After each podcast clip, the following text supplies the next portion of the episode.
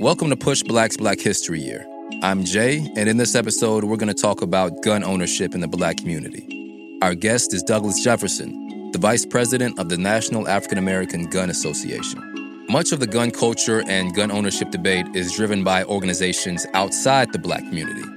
PushBlack is here to provide an alternate voice, and Jefferson is someone we need to hear from. Black gun ownership is an issue we need to take seriously. Why?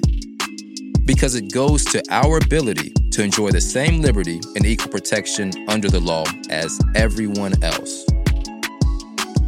Look at what happened to Philando Castile, a brother who was pulled over by the police and followed the officer's orders. He was respectful. He informed the officer that he had a license to carry a firearm he reached for his driver's license as requested by the officer. After all this, within only 74 seconds, Philando Castile was shot and killed by a police officer, frightened by nothing more than the sight of black skin. PushBlack members mobilized in the face of this tragedy. Because guess what? The Second Amendment isn't just the Second Amendment for white people. Liberty, freedom from tyranny, and equal protection under the law isn't just for others, it's for us too.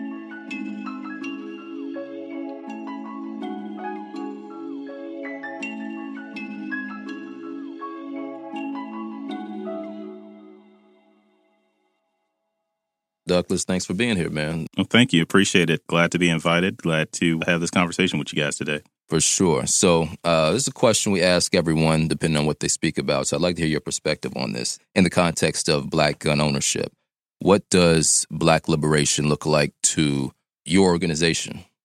So, black liberation to us looks like the black community being able to assert themselves as fully fledged citizens of these United States with all the rights and privileges due to that citizenship and all debts owed to that community paid in full. We have a lot of rights on paper that are great that our ancestors have fought for, bled for, died for. But unfortunately, today we still don't have all those rights respected. And so it's great to, you know, the, the first step being said is having it on paper, but we, we need to continue this work so that they're actually respected. So black liberation looks like that for me. So there are gun rights advocacy groups that already exist, NRA being the most well known. What makes your organization different? So the, the name of the organization that I'm here representing is the National African American Gun Association. So NAAGA or NAGA, as some folks will call it.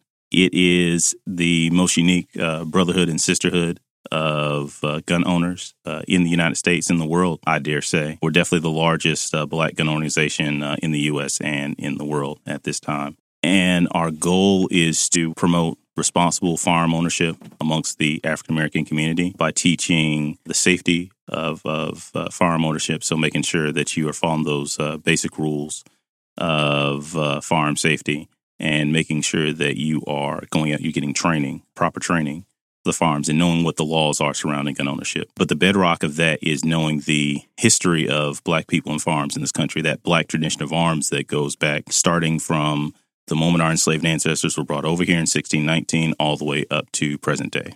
Great, thank you. So, uh, speak a little more about what makes you all different than the other organizations that exist.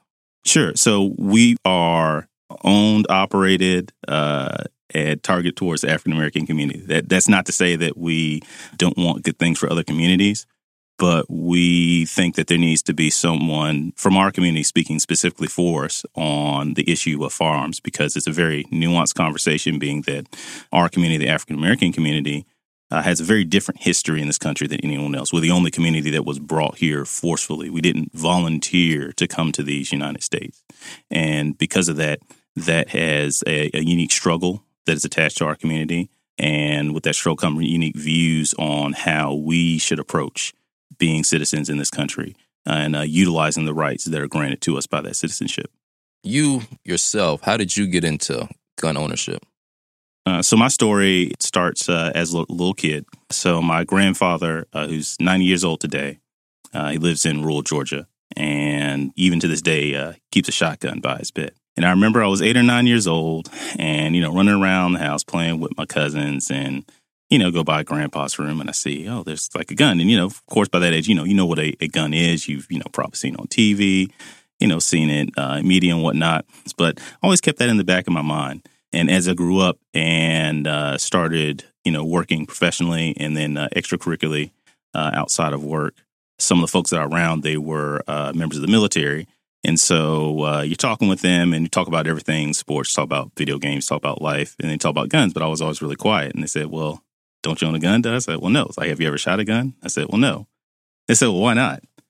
I didn't really have a good answer for that. I was like, I don't know. I just never really thought about it. So uh, the next point that I had available to me to, to go to range when I was off on the weekend, I went, rented a gun, uh, shot it, and I really, really started to like it. Being that I'm a bookworm, I like to know anything and everything about what I do, particularly if, uh, if it's if it's going to be a hobby or something. I think I'm going to put a lot of time into.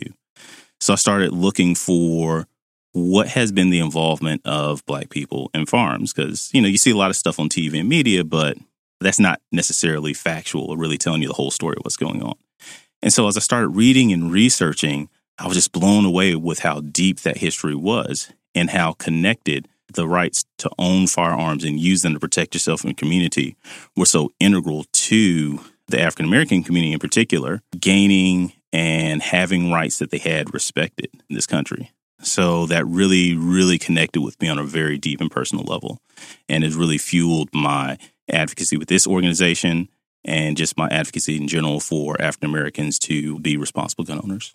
What positive impact could increased firearm ownership have in the black community?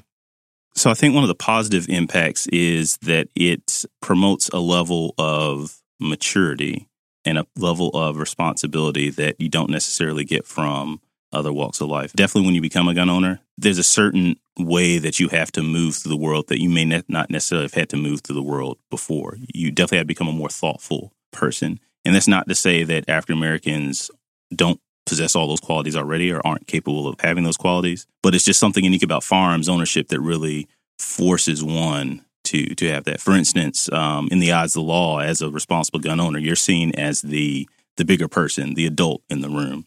And so when it comes to dealing with conflict, it's expected that you as a gun owner are going to do everything in your power to remove yourself from the conflict and to avoid any type of altercation. Additionally, with that that ownership piece in the way we present it through our organization, we connect it with the history of that black tradition of arms. So we show African American people that they're not doing anything new or different. This is something that's very common, and there's a very deep historical context to that ownership and that usage of the firearms to support positive community ideals such as protection and security. But if we look at historically what has been more true for the African American community than any other community, the Second Amendment has been there to bridge that gap when the government wouldn't be there to protect us because of incompetence because of moral cowardice, because of outright malice towards African Americans in their community.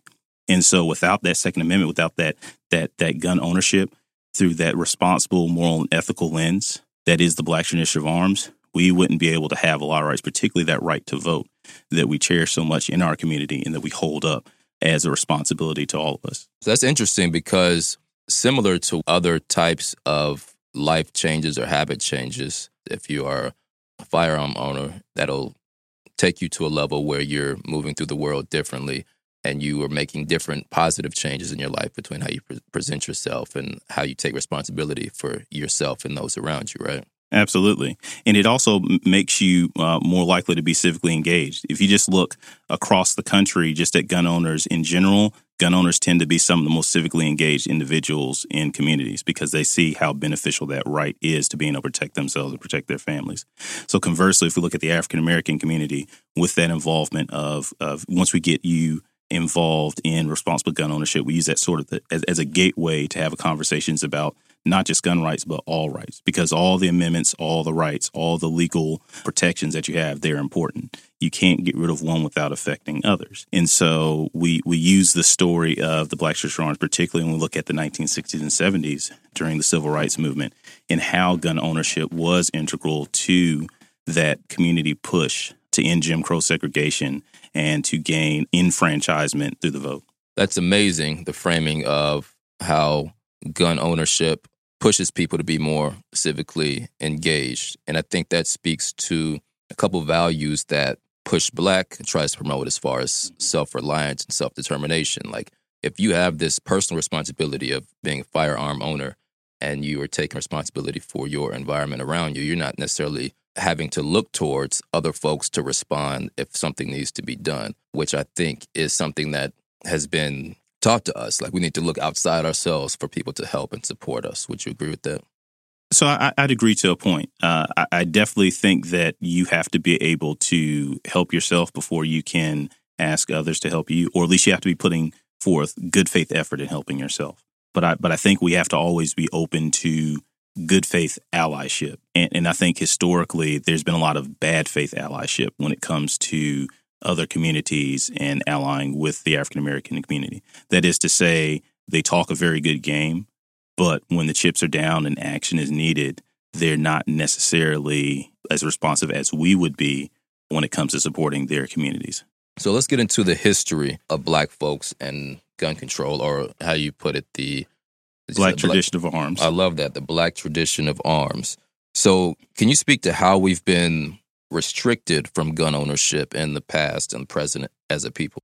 The history of gun control is a, a history of racism. To say it more nuanced, the history of gun control is a history of racist enforcement of that gun control. So, if you look at some of the first laws that were on the books to restrict firearms ownership, they were specifically targeted towards black people. In fact, in the laws, it was saying specifically black people cannot own firearms or black people cannot handle firearms unless under the control of a white individual. So we move from that space into more nuanced and coded language. So we say well, you cannot own certain types of farms, particularly farms that cost very little. Well, we know that there can be financial challenges within the African American community. So if you start restricting the sale of firearms that cost a low amount of money, then you're going to disproportionately impact those that don't have a lot of money to spend on protection. And that tends to be the African American community. You see laws that say, well, within urban cities, urban areas where there's issues of crime. Well, we're going to restrict the uh, ownership of farms in those areas. Well, once again, if you look at who lives in urbanized areas, there are a lot of very large African American community that lives there and end up being affected disproportionately. The issue with those such laws like that is when you're restricting firearms, particularly when you're trying to do it to curb some sort of crime. If you're looking at the African American community, if you show me an African American community where there's some type of violent crime issue, a high rate of violent crime, I can show you a community where there's a much longer history of failed public policy to support that community. Right. So we'll see a community that has schools that are underfunded, right? They don't have proper textbooks. They don't have proper heating and air. They've got asbestos in the walls. We, we see a, a community, I can show you a community that has uh, underfunded infrastructure. So potholes in the streets, street lights that are out, you know, lead in the water, right, which is a neurotoxin, which damages the mind. I can show you a community that has lack of uh, access to non predatory capital. So you don't have traditional banking options. You don't have lenders that are going to provide loans to start businesses, to, to send children to school, to buy homes, right? You only have check cashing spots that, you know, charge, uh, you know, horrendous interest rates you have a community that often you don't have a police force that's accountable to that community. So whenever there's a police interaction that goes badly, there seems to be a lack of care of engaging that community and really finding out what what happened with that interaction and punishing the officer if they were in the wrong. So you can't tell me that guns are creating and sustaining these issues when every other structure in that community that would would create a healthy environment for folks is is not in place. Because if we look at the root word of gun violence is a gun? It's violence and we know just from the science that violence is cycles right? It's not that one day someone you know is okay and the next day they, they go out and they're going to, to to harm someone in some sort of violent manner. We know that it is a process and it is it is created by an ecology that people live within. So these ecologically toxic environments that African American communities are subjected to that's creating and sustaining these cycles of violence that we see. Whether we're talking about homicide or we're talking about suicide, which have very two very different sets of causes. So I say all of that to say when you look at gun control, it's the red herring, it's the distraction that's put out there to allow people not to deal with these other much more complex issues that are going to have pay much greater dividends to solving whatever issue that you're talking about within the community. For sure. So it's like they're trying to put a band-aid on a problem like on a deep wound instead of you know stitching it up and cleaning an infection and all that type of stuff. Correct. As far as i know there's not a correlation between legal gun ownership in the black community and homicide rates right? Could you speak to sort of that nuance between legal ownership and how criminal behavior is usually done with illegal firearms? I think that that idea sort of gets swept under the rug.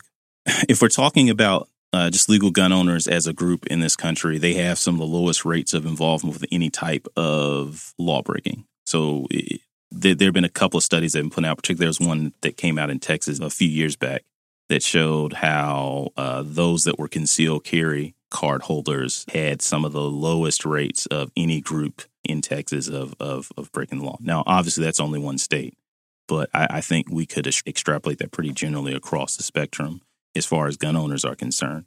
If you sit down and speak to gun owners, the laws are very much at the front of their minds. So gun owners, legal gunners, they don't they don't want to break law. Their whole premise of gun ownership is because they're worried about other people that are going to break the law and try to bring some sort of illegal, unethical, immoral violence against them and their families. We have challenges that we face as a community that other communities don't have to face we look at some of the best that our communities produced, such as Martin Luther King. And even though he lived in a different time than we do today, even when he went to try to buy, get a firearm and get a permit so that he could own a farm protect his family, he was denied getting that permit, right? So Mr. Martin Luther King, you know, the, the patron saint of nonviolent activism, was not able to get a farm to defend his family. Where, you know, if anyone, you know, you're going to put up there as the picture perfect example of a responsible gun owner. And he was told, no, he can't.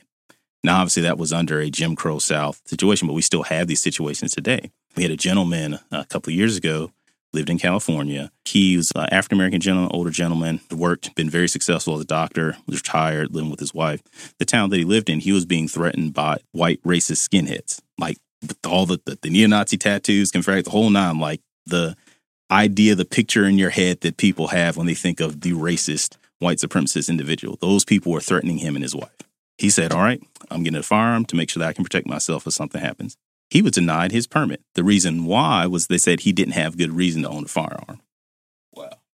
So think about that. He's literally going to the police. He's saying that I have literally had on multiple occasions white supremacists threaten me with great bodily harm and death, threaten my wife with great bodily harm and death, and yet that was not a good enough reason for him to be granted a gun permit so they can own farms. So he's he's trying to follow the law, right? And so I know I've kind of gone around the block with that answer, but it's it's it's it's very it's just a very complex, very nuanced conversation we have to continue to have, and we we as gun owners have to do our part one by you know being active uh, in that legal structure of uh, making sure that the laws do represent us and and and protect us in our communities but also we have to do our part as far as making sure that uh, we can, you know, stopping uh, the the illegal flow of firearms. Because if we know that firearms are being stolen from our homes or cars and things, we need to make sure that we properly secure them. Uh, which goes into one of the things that we're doing. We're about to release a series of uh, public service announcements that speak to properly securing your firearm against criminal actors. So let's get into the history a little more. You mentioned Dr. King applying for a concealed carry license, something I just recently learned about, which is an amazing thing I think's also been swept under the rug in history. Could you speak to some other incidents or figures in Black history that stand out in your mind? So we have uh, individuals such as Ida B. Wells. Uh, Ida B. Wells, she's she's very well known for her anti-lynching advocacy during the turn of the century, going from the uh, 1890s into early 1900s. She is uh, quoted off saying, "A Winchester rifle has a place in every black home." Because she highlighted incidents where lynchings uh, were only near lynchings because of black people that were armed and ready to defend themselves against the lynch mob. Now, if we look at the rifle that she was talking about, the Winchester rifle, it was the AR 15 of its day. So she advocated the use of the farm because if you looked at these pictures of the lynch mobs, this, this wasn't just like one or two people. I mean, we're talking tens, dozens, hundreds, thousands in some cases of people that showed up to see a black person hung from a tree. So she was very adamant on black people owning farms to protect themselves. Another person that's part of that Black tradition of arms is W.E.B. Du Bois. Now, he's known as a scholar, as an intellectual, right? He's known as pretty much the founder of the field of sociology. He is one of the first African Americans to use the scientific method to empirically disprove many of the racist tropes and assumptions that white scientists of the day were claiming that were true of black people. And used the, the same scientific method that they said was the bar of how science was conducted to disprove those things, right? And in September of 1906 in Atlanta, Georgia, when he was teaching at Atlanta University, there was a anti-black riot that went on. So you had white people that were upset because black people were starting to have businesses, starting to own homes, starting to be successful. And there were white folks that thought that they shouldn't have this. So they started doing what we've seen in many instances. Uh, they started shooting, raping, killing, stealing. W.B. Du Bois, he bought a shotgun and he sat on the front steps of North Hall of the Atlanta University Center, ready to defend himself, his wife, who was living on campus with him at the time, and his students if those white mobs have come had come onto the university campus. Right? So he was very much a scholar, but he knew the importance of owning farms for protection to make sure that you could defend yourself and your family. Uh, another person, one of my personal favorites, and, who we within our organization call him the godfather of black armed self defense, Robert F. Williams. He was the NAACP president out of uh, North Carolina in the 1960s. And he's very famous for saying a line that is not very controversial or uh, today, but it was extremely controversial then. And what he said was uh, he said this at, after the uh, ending of a rape trial. There was a white man who had raped a, a black woman who was in his community. They organized to pressure the local government to arrest that man and take him to trial and he said we're going to put our you know we're going to put our faith you know in this justice system and wait you know for it to deliver uh, a guilty verdict. It did not deliver a guilty verdict as was too often the case during that time. And so the community they were very upset and they said like well what are we supposed to do if you know we can't put our faith in the government that they're going to to protect us? And Robert F. Williams said like well if the government is not going to protect us from violent illegal immoral terrorism then we are going to protect ourselves. That is to say if you come with illegal, immoral violence to our community, to commit it against our community, we will respond with lethal force to defend ourselves.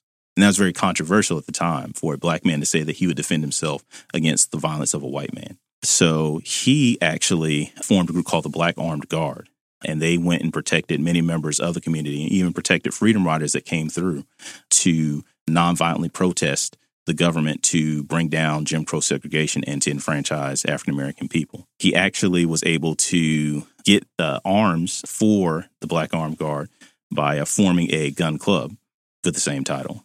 And he actually did that through applying to the NRA. Another individual that we have to talk about, Dr. Ossian Sweet. So he was a doctor out of Detroit, lived with his wife. They were one of the first people to desegregate one of the uh, segregated Detroit neighborhoods, bought a house in the white neighborhood.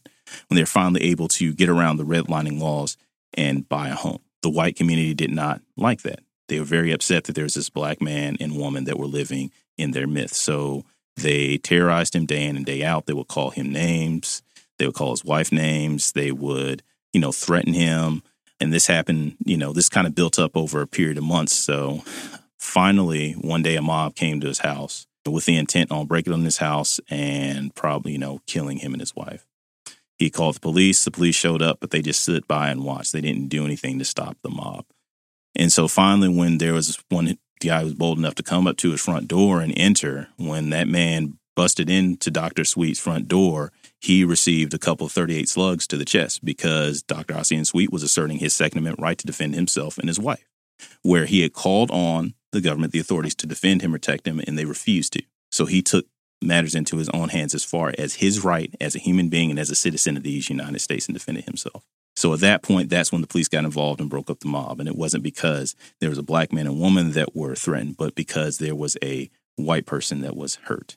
So today, do you think those type of threats still exist in some way as far as outside terroristic threats towards our community. We've seen incidences like the shooting at Emanuel AME Church five years ago. There's more white nationalist sentiment in the public sphere. You know, not to say this is new, but it's something that is seems more public than in previous years. Are these threats similar to what you just described that we need to be on the lookout for? Absolutely. So one thing I always tell people if I'm having a conversation without the the civil rights, and they they ask, well, they say, well, that was so long ago. Why are we worried about that now? But one thing I tell them is that like that's within living memory. It wasn't really that long ago. I mean, I can talk to my parents; they can remember going to segregated schools growing up. You know, I can talk to my grandfather. He can tell me about coming home at night and hiding in the ditch because there are night riders running around little Georgia, right, looking to hang black folks from trees. So this is within living memory. So these folks, they're still, many of them are still living. And of course, they're, they're humans like anyone else. They're going to have relationships. They're going to get married. They're going to have children. You know, those ideas didn't just die. So they're passing those ideas on. So there are people that are much younger than them that still have those same toxic ideas about the African American community and about white supremacy. And so, since those ideas still exist, since those people that ascribe to those ideas still exist, and they still believe in committing violence against African Americans just because we are African Americans, then yes, I truly believe we we we need to own firearms to protect ourselves and protect our community. And we need to own the firearms that we're likely to encounter. So, and that's not just handguns, that's shotguns, that's rifles, right? These individuals will have those type of firearms, and we need to have that same type of access to firearms so that we can defend ourselves against that. And we can point out instances such as, like you said, the Emanuel AME church shooting, where we had a, a white supremacist terrorist walk into a church full of African Americans and just murder them. So it's definitely a very real threat that's out there. So we need to make sure that we we we protect ourselves, that we invest in all of the rights, not just, you know, the right of free speech, not just the right to protest, not just the, you know, all the other rights, you know, the right to vote. Uh, the Second Amendment right is very crucial to that because going back to that 1960s and 70s era, you couldn't have had those massive nonviolent protests across the South without black people that were willing to own firearms and use them to protect themselves and their communities. Because once the march is over and the sun goes down and the cameras go away, the night riders come out and they're coming to that black community because they're going to make an example of someone. Mm. And so you needed people that would stand up with armed force to defend those marchers so that the very next day they could get up and go back out in the street and go back and demand that the government and society respect them, enfranchise them, and treat them like every other U.S. citizen ought to be treated in this country. So you mentioned media imagery of black folks with guns and sort of a criminality aspect, and then you have the you know when white folks are presented, it's more like a, a good old boy, you know, American type thing. Why do you think these perceptions exist, and you know what function do they serve? I think the perceptions uh, exist because of the the media that you see out there. It it goes back to how historically African Americans have been portrayed as being criminal, being lazy, being shiftless. Those stereotypes have never gone away. They've just changed in how they manifest. And it's always a challenge to overturn those perceptions just because like they're they're so prevalent in the public. And unfortunately you have a lot there are African Americans that do subscribe to those perceptions, right? I've, I've had conversations with them and they see any black person that owns a, a farm like, well, you must be a criminal actor, you must be a bad guy. I think also with the the perceptions when you talk about how white people are portrayed with farms versus black people, well, that goes to there's a very in, in white communities, it's a much more open conversation about gun culture than there is in the black community. What our organization has done to allow people to come out of the proverbial safe, as it were. So they're able to have conversations with family and friends that they weren't able to have previously about firearms and talk about it from a place of knowledge after spending time with the organization and learning that history. We get a number of emails, uh, letters, even you know in-person conversations with new members that come to the organization where they tell us how it's been really helpful knowing that history and being able to connect that because you know it, it destigmatizes gun ownership, right? If you can talk about some of your greatest heroes and heroines supporting the Second Amendment right, it makes it much easier to have that conversation mm. with family and friends. That's amazing because white folks have that, right? All throughout history, they have not been afraid to stand up for their human rights using that type of action. Even in the media with the cowboy shows and all that type of stuff, they're heroes. They're running around shooting up non white people and being praised for it. So, you're saying if we are able to see ourselves in a similar faction, but not necessarily just randomly going out and using violence, but this black tradition of arms is a, a legacy, something that we can embrace from a rational and emotional approach and really be part of. And, and you're saying that helps get people into the door a lot of times. Absolutely, absolutely. I think that's been the bedrock of our success is being able to connect people with that history. If if you look in the African American community, we hold our elders and our ancestors in very very high regard, and being able to connect those ideas in a real fashion, not in some twisted or you know fashion of having like a, an agenda that's not in the interest of the African American community, but but in a real way connect those heroes and heroines to that honorable moral and ethical usage of firearms for protection of the community, it really reaches a lot of people. It really puts firearms ownership in a light that many people have never seen it in literally in their entire lives. Yeah. Recently, uh, in the past couple of years, we had the incident with Philando Castile. Your organization spoke out on that. Could you give the audience just a brief reminder of what that situation was and why you chose to speak out? Absolutely. So, the situation Philando Castile, he was a, a young man, upstanding individual living in Minnesota, pulled over by a police officer. It was for a traffic stop. It was not for any any type of serious infraction. Uh, but he disclosed to the officer, let him know, hey, I, you know, I am legally carrying a firearm on me. So the the officer told him, you know, hey, well, don't reach for it. And, and Philando said, no, I'm, I'm not reaching for it because he had been asked previous by the officer to to get his license and registration. Continues to try to get the license registration, but the officer's like, don't reach for it. Don't reach. He's like, I'm not reaching for my gun. And of course, the officer murders him on the spot. And we we had to speak out on that because he was so representative of so many of um, so many members of our community and of our organization. I mean, he was a licensed gun owner. Uh, so it means he didn't have any felonies. He didn't. Uh, he didn't have any convictions of misdemeanor domestic violence or felony domestic violence. I mean, he was a good, upstanding citizen. Worked in school, was beloved by his community, and he was shot because of a perception that he was somehow dangerous because he was a black man armed with a legally armed firearm. And so we had to speak out on that and and make sure that the community knew that we saw that it wasn't right and we wanted justice to be served and that officer to be held accountable because there's no reason that Philando shouldn't be with us here today. So on social media, I saw mixed reactions, which confusing to me from our community. Some folks use this to say, you know, this is an example of why black folks shouldn't carry guns. Did you see anything like that? And what are your what are your response to that? So yes, I, I did see some responses such as that.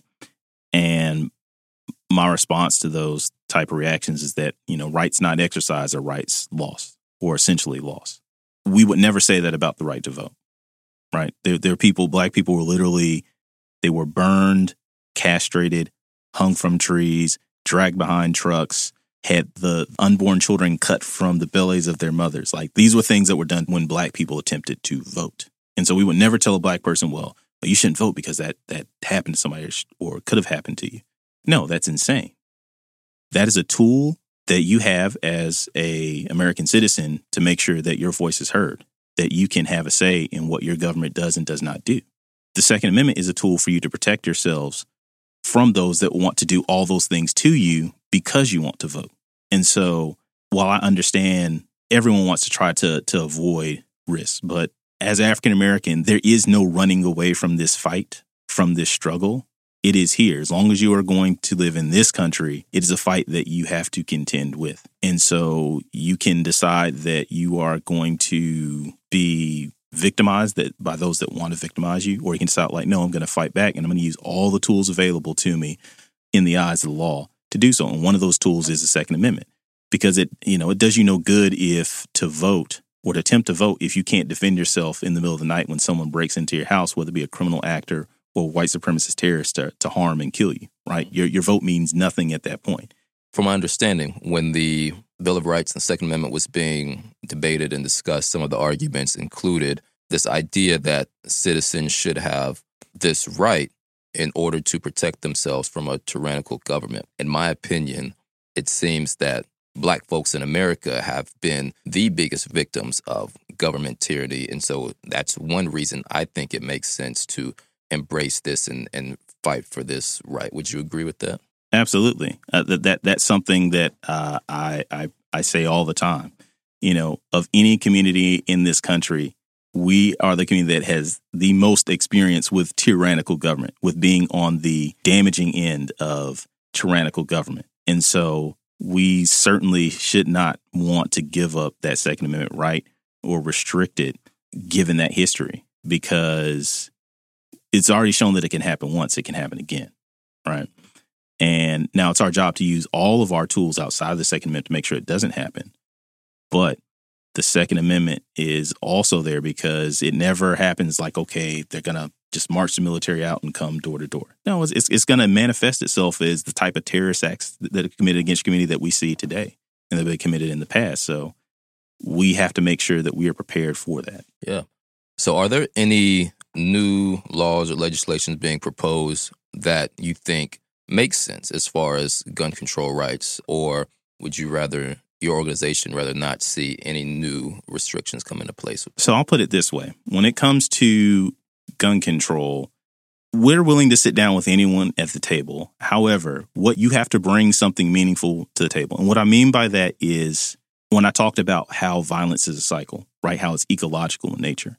Show me first your good faith honest efforts where you have pushed policy to address those ecological issues first.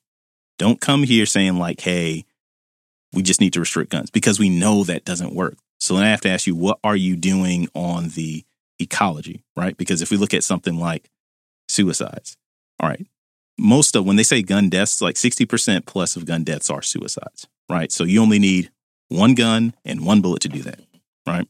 Gun control isn't going to fix that. We look at who's affected by that, suicide victims tend to be middle aged people, middle aged men, particularly. So that doesn't sound like a gun control problem. That sounds like a men's health problem. Uh, if you look at uh, gun violence in the African American community, and you look at who is committing violence, it's a you know single digit percentage of individuals that are responsible for the vast majority of that gun violence in the community. Often we know who those individuals are because there have been studies that show that violence often can spread in a virus like way. They've run models that show its spread is is is similar to what you would see like for a contagious disease. So if it is in your circle, just like if, you know, we were sitting here and then I happen to commit like some terrible violent act and we are really, you know, you knew me because I'm in that circle of people that are close to you, you're more likely to be a perpetrator or victim of that violence because of how communities work, right? And that's not a black people thing or white people thing. That's just that's just people. So if we're looking at that and we see that, that's what the science is saying. Where are interventions that are focusing on that? Why is the only thing that's rolled out is gun control? And I think the only reason it's rolled out is because people want to distract from doing that hard work, that hard policy work of addressing those ecological issues. Thank you. Final question. So, PushBlack, uh, majority of the stories we send out our Black history stories. And the reason for that is we know that history is written by the winners, and we've been losing for a long time. Now we're trying to take that back, reclaim it, and tell stories that we think our community can learn from and build on. One thing we see regarding this issue is that with the with Black history and the civil rights movement specifically, you have this idea of nonviolence propped up in a way that alternatives such as armed self defense um, are not, and they're even demonized. But I'm interested in knowing why do you think that one is propped up over the other? Well, I, I think because it's easier to tell just a straight story versus a nuanced one. The civil rights story of nonviolent protests is a very simple story to get across just for the layman and get across quickly. If you start sort of muddying the water, so to speak, with the use of armed self defense in there, it's it's a much more nuanced conversation. But you couldn't have had one without the other. It was a combination of you know, the disruption of the nonviolent uh, civil rights movement combined with the fact that overnight black people are not going to let you come into their neighborhoods and kill them. You had to have both. Douglas Jefferson, thank you so much, my brother. This has been great.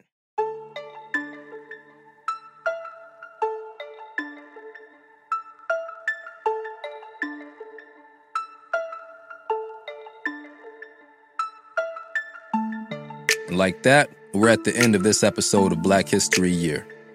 Black History Year is produced by PushBlack, the nation's largest nonprofit black media company.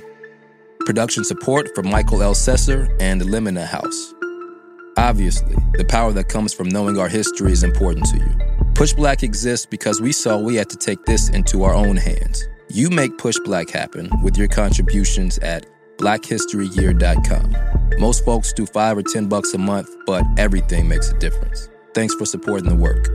I'm Jay from PushBlack. Thanks for checking us out. Peace.